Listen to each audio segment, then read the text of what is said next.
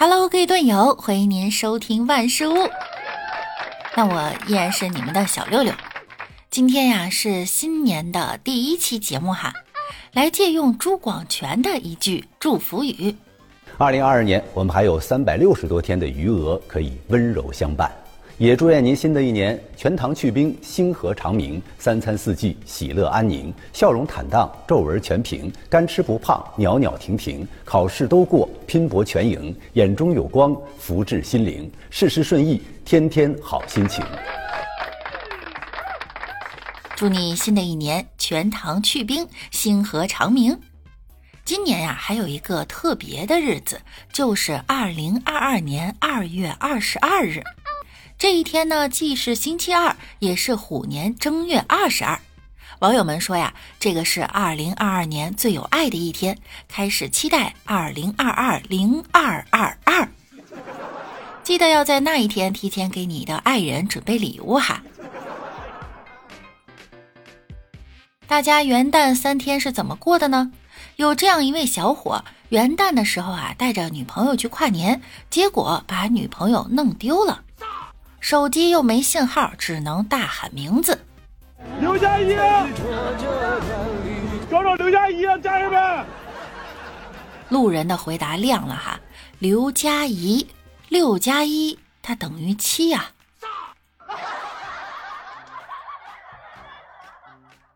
女朋友要看好哈，估计这刘佳怡的爸爸正攥紧的拳头看这个视频呢。下个月呢就要到情人节了，大家情人节的礼物准备好了吗？送给女生的礼物啊，一定要选择好，千万不要像下面这位男生。我谈我的初恋，开始一个月，前一个月我们真的很甜蜜。我给他送礼物，然后他也给我送礼物，他给我送很多衣服啊，很浪漫。然后我给他送一支口红和一个水晶球。有很多网友不知道送水晶球有错吗？其实水晶球啊，一般是老人和幼儿园的小女孩比较喜欢，就不要送给女朋友了哈。他还送了女友一支死亡芭比粉的口红，要不室友会笑你呢。下面这位女友更惨了，被男友忘在服务区两小时，和交警哭诉，差点呀就晕了。一月三日，在贵州毕节，一女生在服务区上完厕所后呀，发现男朋友已经离开，自己呢又没有带手机，在原地等了两个小时，又冷又饿，直呼啊差点晕过去。民警联系上其男友，才回来接她。这上车不得打架呀？啊，把我忘了，居然还忘了两个多小时，这样的男朋友。以后他值得托付终身吗？女孩子啊，只要长得好看、身材好又年轻，不光男人喜欢，小男生他也会喜欢。前两天有这样一则新闻：女子被五年级小男生要微信，双方加上好友后，聊天结果逗翻了网友。江苏苏州一女生分享了一段自己的小姐妹被五岁小男生要微信的视频。视频中啊，小男生还戴着红领巾，女子在一阵尴尬和惊讶声中，还是给出了微信号。最后在聊天中，小男生称不是自己想加的微信，要把小姐姐给删除，不然会被妈妈骂。然后将女子的微信好友啊删除了。戴着红领巾的弟弟做了一件让打领带的叔叔们羡慕的事情啊！小孩子要微信呢，确实好要哈。叔叔们，你们以后看见美女要微信的方法有了吧？派个小娃娃去，估计小姑娘效果更好，只要别被他妈妈发现。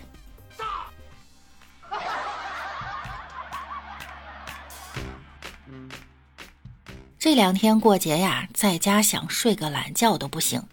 我妈每天早上起来要叫我起床，拉着我去逛街买菜。直到我看到广大网友也有同样的遭遇后呢，我就舒服了。这他妈都几点了还不睡？我刚要睡，我这就睡了。天天晚上不睡，白天不起的。这就马上我就要睡了，我这都睡着了呀。你就这么熬吧，头发大把大把的掉，再这么熬就得像谢广坤似的。过分了，我怎么能像谢广坤？这怎么越提谢广坤越他妈来气？哎哎爸，你电视剧看多了吧？老祖，我你水，我找你水，我找你水，我找你水，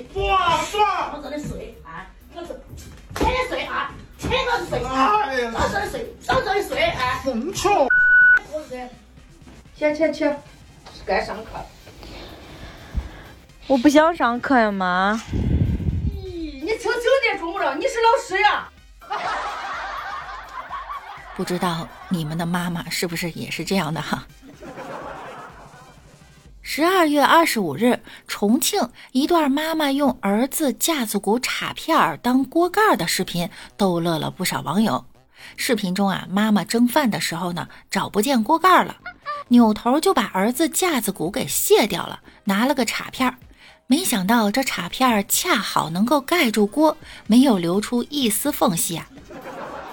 儿子看到后吐槽：“这插片儿一千多一张，那也是挺贵的哈。”还别说，这锅盖儿呢还挺好看，插片儿在家闲置呢，也算找到了兼职，不错哈。这顿饭瞬间也高端大气上档次了。这样的老妈，你有同款吗？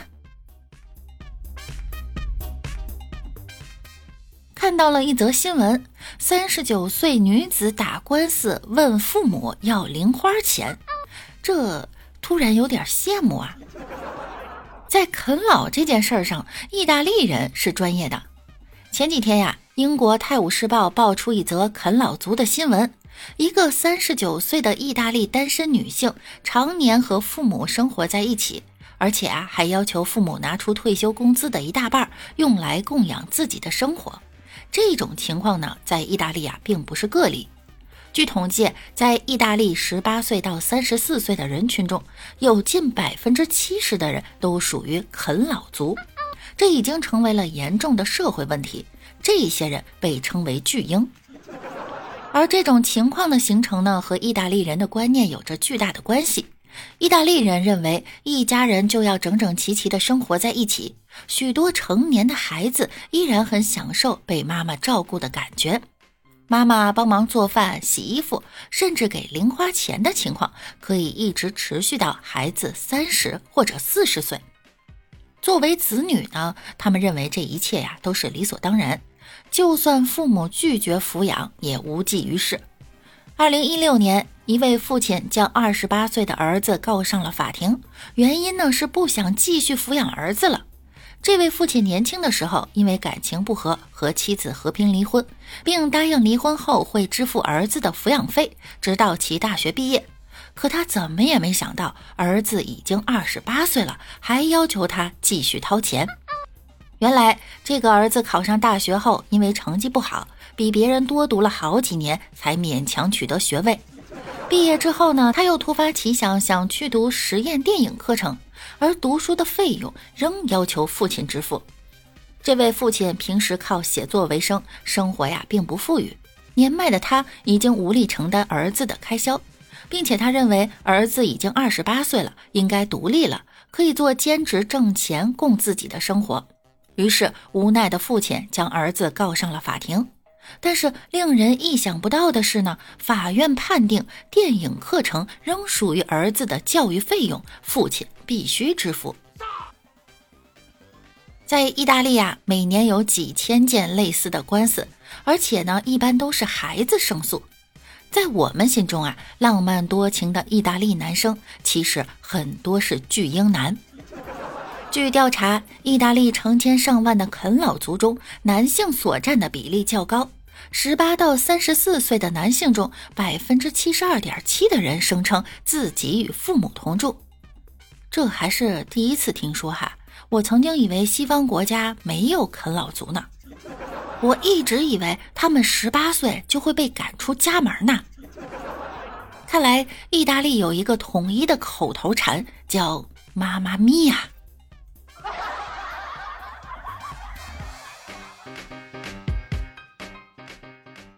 放假这几天，大家有没有聚会喝酒啊？生活中啊，总有一些朋友喝酒呢，基本上是不分场合、时间的。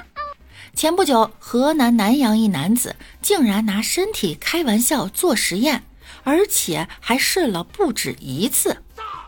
前几天，南阳王女士发了一个视频，说自己的老公一星期之内被送了两次急诊。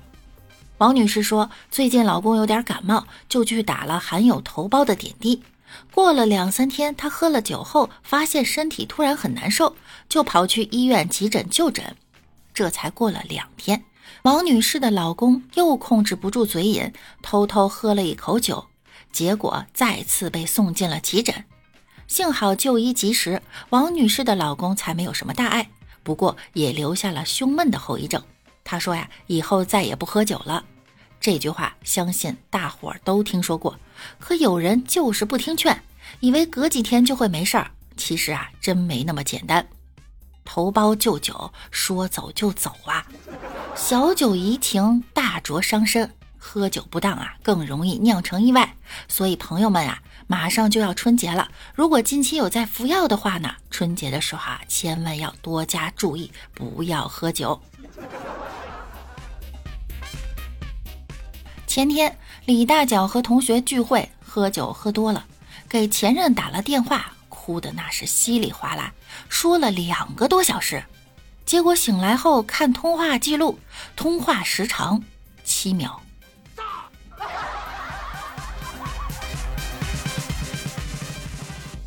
少饮酒，多健身，好身材，好体魄，谁不想拥有啊？热爱健身的小伙伴身上的腱子肉、马甲线、腹肌，光是看着就会让人十分羡慕。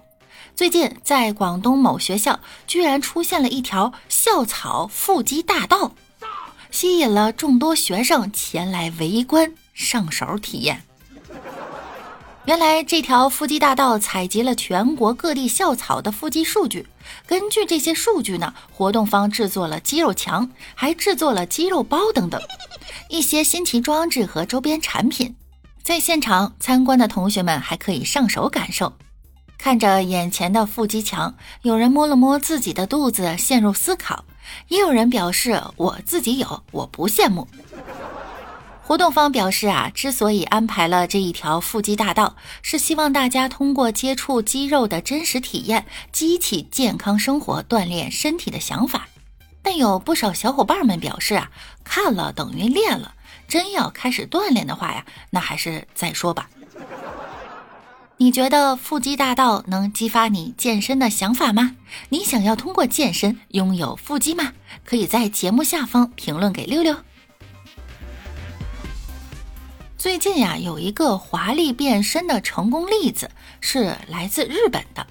日本的一位小姐姐。本来是一个体重八十公斤的丰满女生，但自她接触野外生存游戏后，竟然变成大美人儿，更受到了日本富士电视台节目的采访。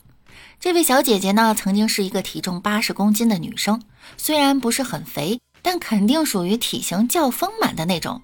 不过，自从她接触了生存游戏后啊，因为运动量大增，整个人瘦下来，变成型格美女。小姐姐说，全身装备加起来有八公斤重，战斗时呢又要经常走动，很大程度呢等于带着两三个哑铃在身上狂跑，而且生存游戏往往一打就是五六个小时，加起来的运动量呢简直是全面烧脂。另一方面，小姐姐表示，以前她只要有时间有闲钱就会买东西吃。现在呢，则将钱和时间用在生存游戏和购买装备上，运动量大，同时减少进食，难怪啊瘦的那么彻底。现在呢，小姐姐已经是活跃生存游戏玩家，更在油管和推特上分享自己游玩的心得以及日本生存游戏场景情报等，玩着也能瘦了，着实是让人羡慕啊！这工作真好，奈何呢？我这个作家天天呢坐在家里，想瘦它也难呢。